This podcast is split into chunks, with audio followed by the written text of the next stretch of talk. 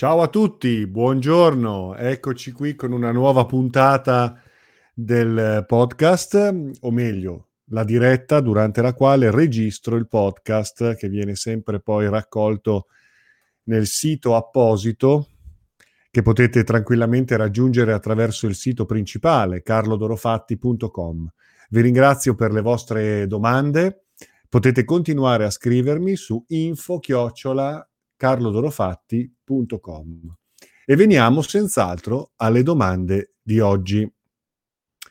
Allora, un amico mi scrive, eh, vediamo un po', eh. sapete che io leggo sempre le domande in tempo reale. Eh, eh, vediamo, eh. Allora, ecco, un'amica, un'amica mi scrive e mi dice come si può riuscire a far sì che quando torni dal sogno Ricordi le parole del sogno con le persone con cui ho parlato, i numeri, le invocazioni anche. Non ricordo i discorsi. Ti chiedo questo perché due notti ho sognato di prendere l'autobus e questa mattina, eccetera, eccetera, insomma, mi ricorda un po', mi, mi, mi scrive un po' di cose. Allora, il modo che io utilizzo per ricordare i sogni è semplicemente prima di andare a dormire, darsi l'input che ricorderai i sogni e utilizzare eh, un cartoncino azzurro formato a quattro in orizzontale, diviso in due da una linea verticale che separa esattamente in due il foglio, e quindi osservare questo cartoncino, questo foglio a quattro azzurro diviso in due da un pennarello nero sembrerà banale, sembrerà molto semplice, eppure questo è un sistema che nella mia esperienza è molto efficace per ricordare i sogni. Poi eh, a volte la nostra mente rimuove, reinterpreta, non ricordiamo i dettagli, oppure i dettagli emergono durante la giornata, non subito, eh, o quando ci sono particolari stimoli che ci permettono di avere quel momento di ricordo di un particolare del sogno. Pertanto è, un, è, normale comunque avere difficoltà a ricordare i sogni nei dettagli, nei dialoghi, eccetera, eccetera. Spesso è un dialogo con noi stessi che va per emozioni, per sensazioni, più che per parole che poi vogliamo sforzarci di ricordare o meno. Poi mi scrivi sempre tu, cara Francesca, mi scrivi nel libro del piano astrale, dice che ci deve essere questo trasporto di coscienza nel piano astrale, che è quello in cui io mi trovo di notte. E questo aumento di coscienza fa sì che io possa utilizzare i poteri del piano astrale. Ti riferisci al libro di Charles Leadbeater. Ma eh, più che piano astrale, noi cerchiamo di andare nei piani superiori, nei piani spirituali, eh, perché sappiamo che l'astrale raccoglie nient'altro che lo psichismo umano collettivo, a volte popolato da forme pensiero dispersive e non evolutive. Per cui il piano astrale io tendo sempre a lasciarlo così, eh, ad attraversarlo senza eh, soffermarmici troppo. E, mh, mm, e continui con la tua domanda, dice, diceva anche che in realtà sarebbe meglio farlo con il proprio maestro, che è meglio andare sull'astrale tramite attraverso il corpo mentale che si ricopre degli atomi dell'astrale in modo tale da avere i poteri più forti del mentale da utilizzare sull'astrale. Non siate troppo razionali in tutto questo, eh? l'astrale, il mentale, questo e quello, le etichette, le classificazioni, non siate troppo, troppo ehm, troppo mentali, in effetti, ok? Certamente gli esercizi di eh, esplorazione ultracorporea svolti non solo da soli, ma anche insieme ad una guida più esperta, certo possono dare degli esiti migliori. La cosa importante però è sempre riuscire a sviluppare una certa autonomia graduale, senza forzature, nella propria esplorazione, nel proprio esercizio. Ok? Quindi sì, va bene eh, farlo anche in presenza di guide più esperte, però cercate comunque di applicare il metodo che io vi ho insegnato nelle giornate accademiche. A proposito, vi ricordo che le prossime giornate accademiche abbiamo il 7 febbraio che è aperta a tutti e eh, è dedicata proprio al, um, alla costruzione dei corpi solari. Quindi sono pratiche meditative che eh, sono anche molto pertinenti all'argomento che stiamo trattando, quello della esplorazione di dimensioni superiori del sé e quindi anche della realtà fuori di noi nella sua atemporalità e nella sua multidimensionalità. Eh, quindi questo ve lo ricordo, domenica 7 ehm, febbraio potete contattarmi se volete frequentare questa giornata online eh, per apprendere questa particolare meditazione che ci aiuta a sviluppare quelle parti di noi che effettivamente poi sono protagoniste nelle nostre esplorazioni superiori e nello sviluppo delle nostre facoltà interiori. Quindi la costruzione dei corpi solari, domenica 7 febbraio, se volete frequentare la giornata mi contattate. Un amico mi chiede, eh, facendo riferimento, ecco l'amico libero, ehm, fa riferimento all'autocoscienza, all'autoanalisi, le tecniche che io propongo sempre durante eh, le giornate accademiche, in questo caso fa riferimento ad alcune eh, giornate trascorse, in cui io portavo l'attenzione sul fatto che dentro di noi si dimenano varie parti, ok? Vari io, ognuno dei quali pretende di essere l'unico è il più vero. In realtà sono maschere, sono aspetti nostre, della nostra anima che pretendono effettivamente di mh, essere protagonisti. In realtà non sono altro che personaggi, costumi di scena, maschere, con le quali ci siamo troppo identificati, dimenticando il sé reale, ciò che siamo veramente sotto quei panni, sotto quei costumi, dietro quelle maschere, chi sono io veramente. E naturalmente questo processo di autocoscienza implica l'adottare una serie di metodi, di tecniche, di meditazioni. Io dico sempre che dentro di noi ci sono almeno quattro parti importanti ehm, che noi dovremmo poter ehm, abitare, utilizzare come interfacce nella nostra relazione con la realtà in maniera sempre più consapevole, capendo che noi siamo l'attore e non il personaggio, siamo qualcosa che sta ancora a monte, ancora più nel profondo, quella parte nella quale ci dobbiamo veramente centrare per essere consapevoli di che cosa siamo e chi siamo veramente. Questi costumi di scena, queste maschere che pretendono a volte di essere protagoniste, sono degli ego con i loro capricci, i loro desideri, la loro volontà legata alla percezione illusoria della realtà e di noi stessi. Quindi hanno una percezione materialistica, una percezione molto legata al mondo e ai fenomeni di Maya, legate al samsara, legate a qualcosa che dobbiamo riuscire a smascherare, a trascendere, a integrare pienamente, facendo perno sulla nostra identità reale. Quindi eh, queste quattro parti sono la parte più vecchia, più antica, che a volte è, una, è un costume di scena, è una maschera comunque molto saggia, molto mh, mm, di spessore, mh? Mm, però può essere anche arteriosclerotica, può avere anche tutta una serie di schemi molto rigidi, molto, eh, molto fissi. Mh? Quindi è una parte sì saggia, ma che può essere anche un po' eh, così, eh, legata a degli schemi molto radicati. Poi c'è una parte più giovane invece, mh?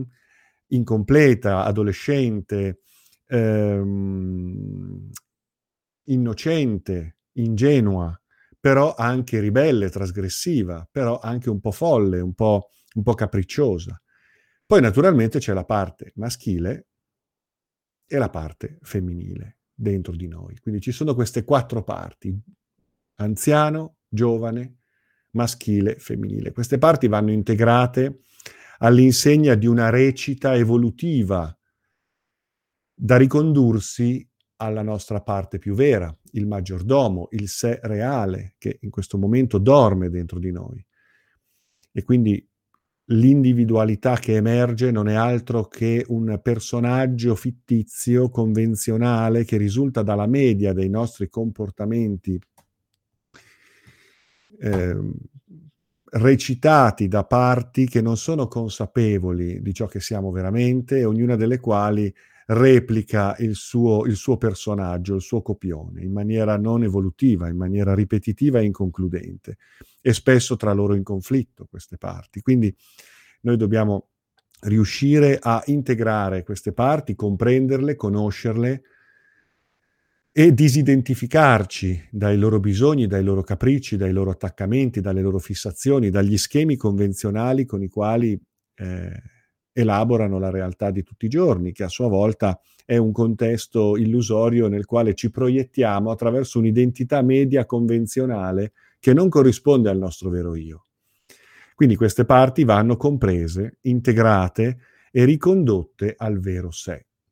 Un processo di individuazione che poi eh, sarà il trampolino verso qualcosa di ancora più profondo, quel flusso di coscienza che chiamiamo sé superiore, che in realtà non è un'identità, ma è una non identità, è un flusso di coscienza che si soggettivizza attraverso il nostro sé reale, il quale si interfaccia con la realtà necessariamente attraverso dei costumi di scena e delle maschere che dobbiamo indossare consapevolmente all'insegna comunque di una eh, vita eh, evolutiva che eh, non ci getta nelle maglie delle suggestioni della mente con le sue aspettative e le sue paure, ma possa essere un'esperienza di coscienza reale. Ebbene, il nostro amico libero ci dice sono ancora alla ricerca dei personaggi dell'anima, in verità di questi autostoppisti, mi piace molto questa immagine degli autostoppisti e ho trovato i miei quattro fantastici, no? come prima domanda, quindi l'anziano, il giovane, la, la maschile e la femminile. Se io li ho caratterizzati in un modo, possono in secondo momento cambiare aspetto e forse anche la loro fisionomia, perché mi credo solo non abbia avuto abbastanza attenzione. Cioè sì, diciamo che questo lavoro di autoanalisi passa attraverso diversi step, dove possiamo anche scoprire delle cose che in un primo momento non avevamo capito, non avevamo individuato di noi stessi. Ecco, importante quindi anche essere molto aperti e molto disponibili nel, nella revisione del proprio processo di autocoscienza anche attraverso il confronto con gli altri, naturalmente. La domanda poi nel caso particolare alla figura archetipa dell'antico, mi puoi facilitare la suggestione che dovrei prendere in considerazione? Ebbene, ehm, devi accorgerti, eh, lavorando in un primo momento molto di immaginazione, di fantasia, accorgerti quando emerge quella parte che a volte è saggia, mentre altre volte è più pesante, più resistente ai cambiamenti, è più diffidente. Eh, devi lavorare un po' di immaginazione nel sentire queste parti. Naturalmente ci possono essere degli strumenti integrativi rispetto al metodo che vi ho dato, quindi l'astrologia, la numerologia, l'enneagramma e, e altri, altri elementi che possano aiutarti ad individuare la composizione delle tue parti d'anima. Eh, poi mi dici, ho ordinato il libro Vibrare altrove. Lì trovo la risposta a questa email. No, il libro Vibrare altrove è dedicato alla trasmutazione alchemica delle energie sessuali, quindi la gestione consapevole delle nostre energie vitali. Quindi è un altro l'argomento che si tratta nel libro Vibrare altrove. E quindi mi dici anche, ehm, la figura antica come deve essere? Su cosa si basa la sua storia? Vorrei dire che la figura antica è mio nonno, ma mi sembra banale Beh, mh, mhmm, la figura antica è quella che ha più storia dentro di noi. E, da una parte, ripeto, è la più esperienziata, che deve bilanciarsi con quella giovane, così come la maschile e la femminile si devono bilanciare ed integrare, riconoscere, unire, anche la, la più anziana e la più giovane devono integrarsi, unirsi, fondersi in un processo funzionale alla crescita dell'insieme. Quindi ecco che ehm, sì, tu puoi anche immaginare tuo nonno, puoi immaginare un po' lavorando di fantasia, applicando il metodo che adesso qui non stiamo a, a, a ripetere perché sarebbe molto complesso, eh, però ecco, mh, vai avanti con questo lavoro, certamente ecco, è importante in un primo momento scomporsi, scomporsi nelle proprie parti, per osservarle, comprenderle. Eh, e una volta eh, ripulite da tutto ciò che noi non siamo, ma che ci viene configurato dai condizionamenti esterni, eh, ci andremo a ricomporre in modo consapevole, ordinato, funzionale alla giusta disposizione di quell'atanor dentro di noi che distillerà la nostra esperienza ordinaria in esperienza straordinaria, spirituale, trascendentale. Ecco, di questo in parte in effetti parlo nel mio libro Vibrare altrove, l'atanor interiore, gli elementi che vanno giustamente ben disposti in una sequenza ideale. Noi adesso abbiamo un, laboratorio molto disordinato. Eh, le nostre parti fanno ognuna che gli, quello che gli pare, spesso appunto in conflitto e in competizione tra loro. E, lo stalliere pretende di fare il cuoco, il cuoco pretende di fare eh, il bibliotecario, il bibliotecario pretende di fare eh, il, che so io, eh, la governante. Quindi dobbiamo riassegnare i ruoli in funzione di un maggiordomo consapevole, finalmente libero, risvegliato, il sé reale, affinché poi si predisponga la nostra struttura, la nostra vita al meglio per poter eh, essere veicoli del sé superiore, che è qualcosa di divino, di, di, di, di, veramente trascendentale, che non può essere individuato come identità, ma solo come un flusso di coscienza sincronica ed evolutiva. Quindi, ecco, um, si parte scendendo il cammino inizia scendendo, scendendo nel profondo, osservandosi, creando quindi un ambiente di osservazione che ci permetta di vederci, osservarci, essere testimoni di noi stessi.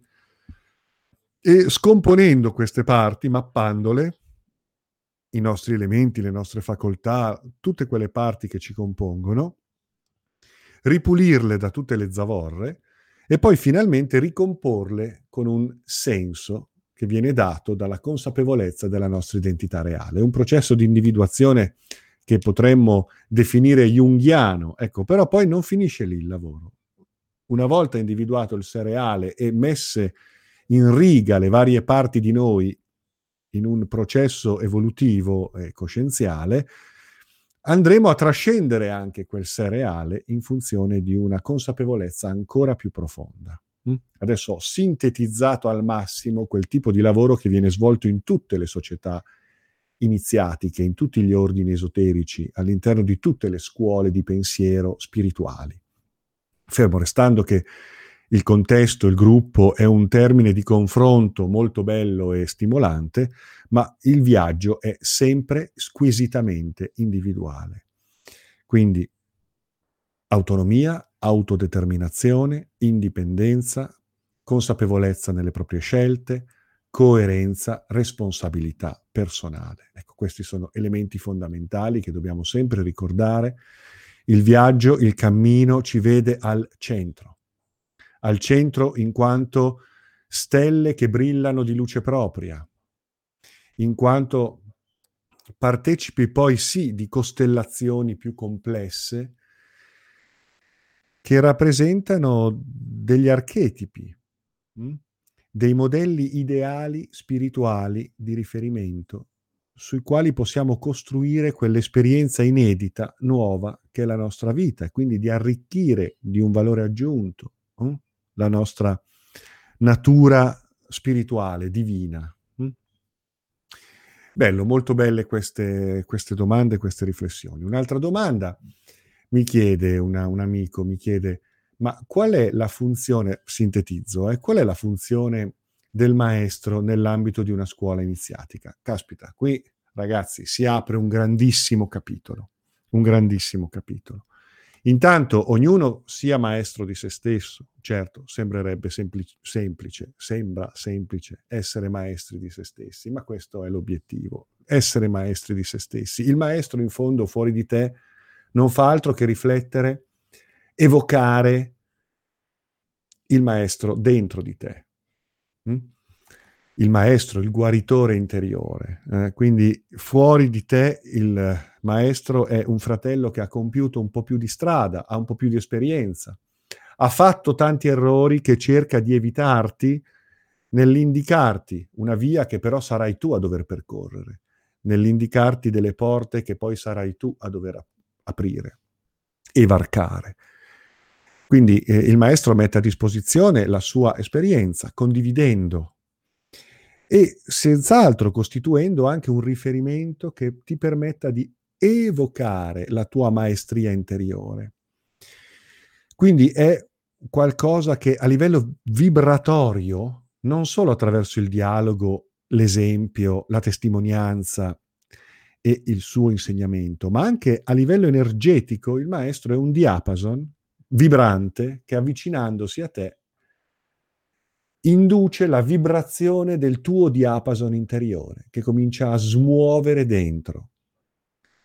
Eh, sicuramente il maestro può essere anche molto scomodo perché ti rimanda costantemente alla tua responsabilità, ti rimanda costantemente alla, alla tua autenticità che a volte cercando continui alibi, continue giustificazioni, continue scuse, viene adombrata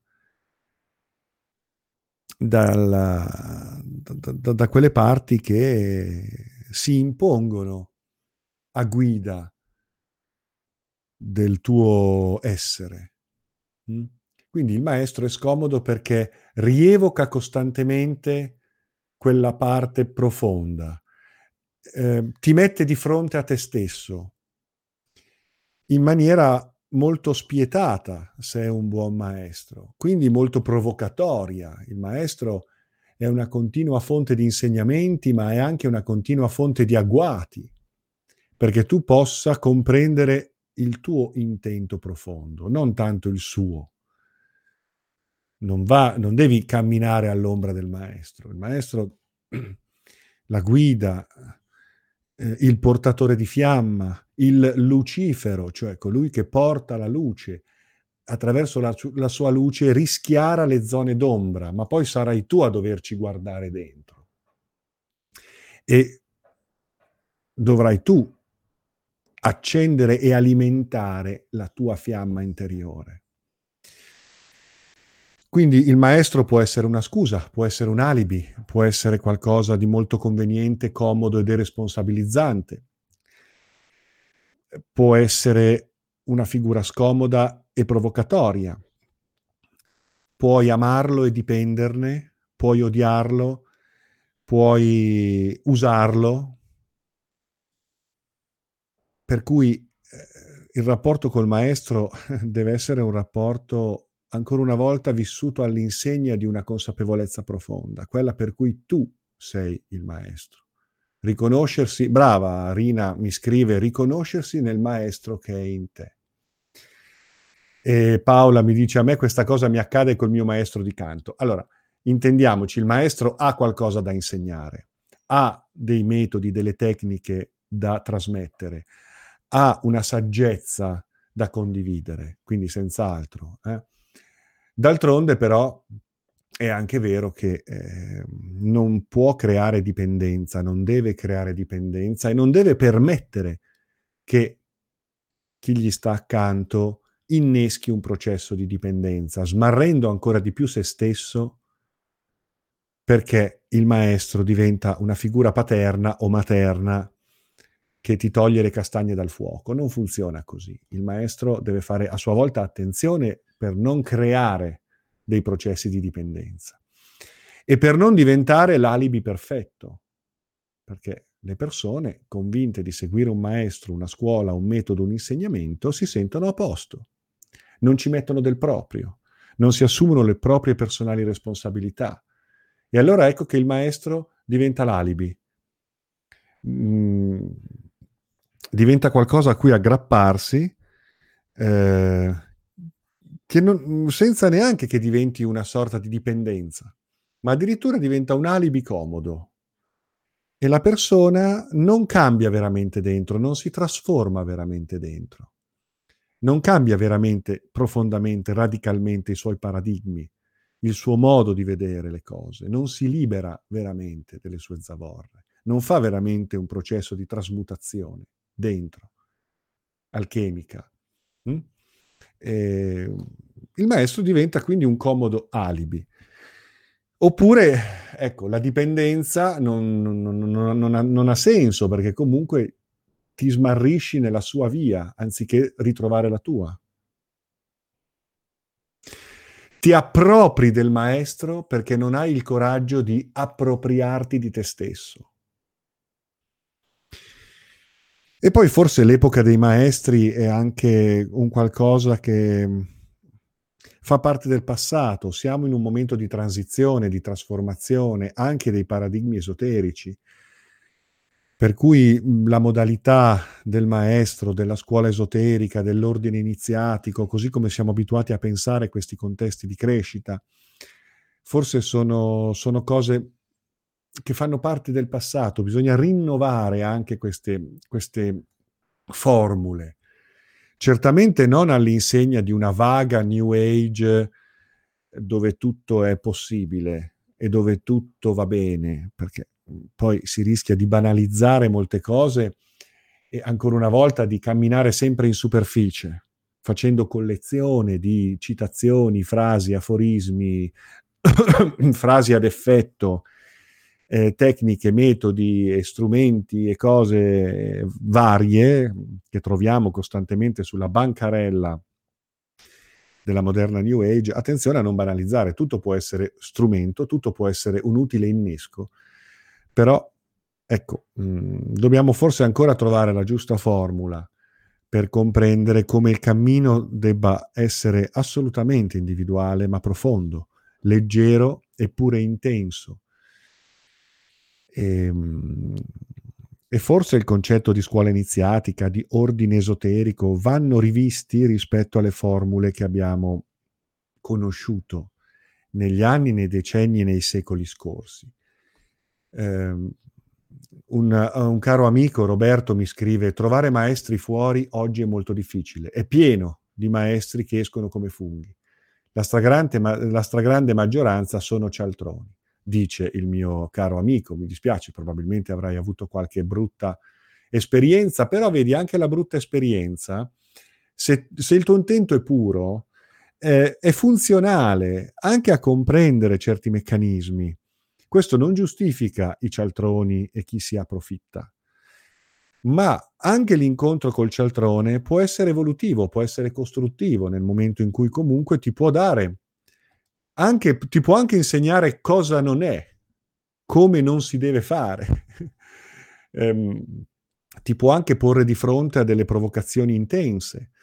Ripeto, questo non giustifica chi si approfitta il cialtrone di turno, però se vai anche in quella, in, in quella direzione, se il tuo intento è puro, ricaverai anche da quell'esperienza qualcosa di prezioso nulla va scartato, perché a volte la scoria che riteniamo più inutile nasconde la perla più preziosa.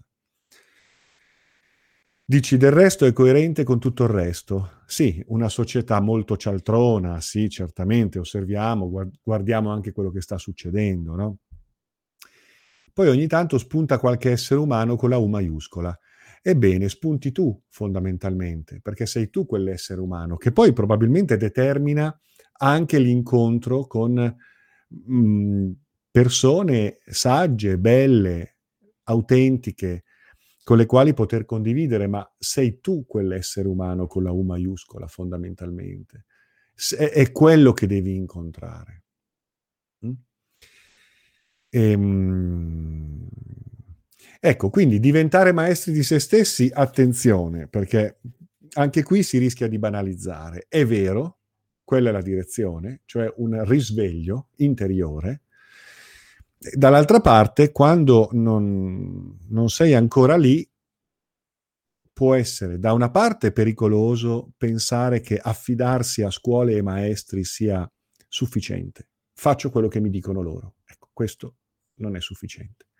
Dall'altra parte non è neanche sufficiente presumere tu cur che tu sei il maestro di te stesso e quindi ecco, è fatto tutto, perché anche quello può essere una, una pia illusione che ti getta in un sottoprogramma della Matrix molto sofisticato, dove in realtà è ancora il solito ego che si nutre di suggestioni.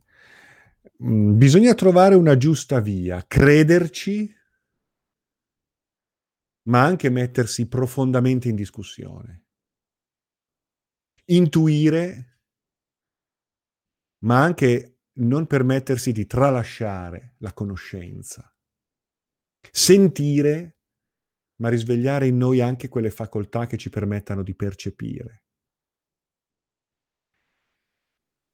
Fare conto su di sé, ma essere sempre più certi che quel sé corrisponda o si avvicini a qualcosa di autentico e che non sia una parte di noi che semplicemente trova il modo di guidarci, ma in realtà ci riporta alle nostre continue illusioni. Ecco perché si chiama alchimia. È un continuo gioco di koan, enigmi, paradossi, mistero. Sicuramente un contesto, un laboratorio di confronto, ma deve essere un laboratorio ben costruito, può essere molto utile. Quindi il, il gruppo, ma deve essere un gruppo ben, um, ben sviluppato in una certa direzione di maturità, di sincerità, laddove non c'è giudizio, c'è accoglienza, ma c'è anche quell'amore che ti permette di dire all'altro e a te stesso cose anche scomode. Eh, perché possiamo permettercelo in quel contesto. Quindi questo è molto bello, no? che la vita sia il maestro, che un gruppo possa essere un elemento di confronto evolutivo. E, ehm, lasciamo che il maestro sia la vita fondamentalmente, eh? piuttosto che chiederti che cosa vuoi, chiediti cosa vuoi che cosa la vita vuole che succeda. Non chiederti costantemente cosa vuoi. Chiediti piuttosto che cosa la vita vuole che succeda. E osserva, e vivi, passaci attraverso, impara.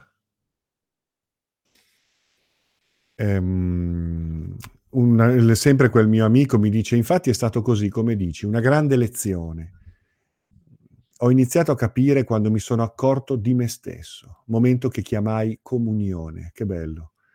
Ribaltai in modo istintivo l'osservazione verso di me perché fuori non c'era nulla. I cialtroni mi hanno aiutato, certo. Bene, sono contento di questo. Adesso non andatevele a, a cercare, eh? però sicuramente anche l'esperienza vissuta con maturità e purezza, anche eventualmente in un incontro infelice, può rivelarsi estremamente rivelatoria. Io vado un po' a ruota libera, eh? capite? E io stesso sto molto attento nel rapporto con i miei studenti, i miei allievi, che io chiamo fratelli, sorelle, siamo tutti sulla stessa barca, il viaggio ci riguarda tutti. Ehm, sicuramente però quando mi si chiede di dare una mano in un processo di liberazione, eh, mi impegno a diventare uno specchio per la persona. Eh, mi impegno anche sicuramente a provocare determinate situazioni, determinate circostanze perché possano far riflettere, possano scuotere. Questo sì. Con amore, con indifferenza, con consapevolezza E è chiaro che per fare questo bisogna, bisogna essere coinvolti in un processo di ricerca, di esplorazione. Mm.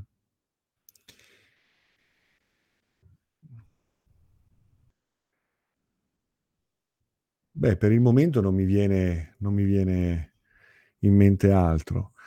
Ehm, però ecco, sappiate che il processo de- di liberazione e di risveglio è, come dire, come direbbero nella filosofia dell'arte marziale, è una lotta con se stessi, è una lotta alla dispersione, è una lotta alla non presenza. Vegliate, arriverò come un ladro di notte. Vegliate. È una lotta contro la non presenza, contro la dispersione.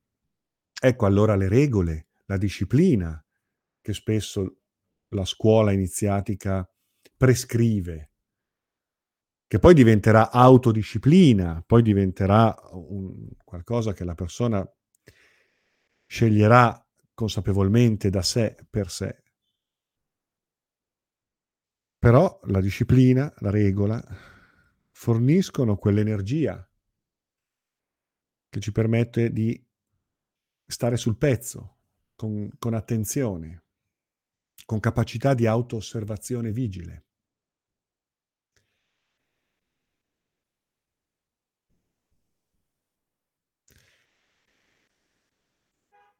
Bene, io vi ringrazio, adesso io mi fermerei qui, abbiamo fatto la nostra mezz'ora e più.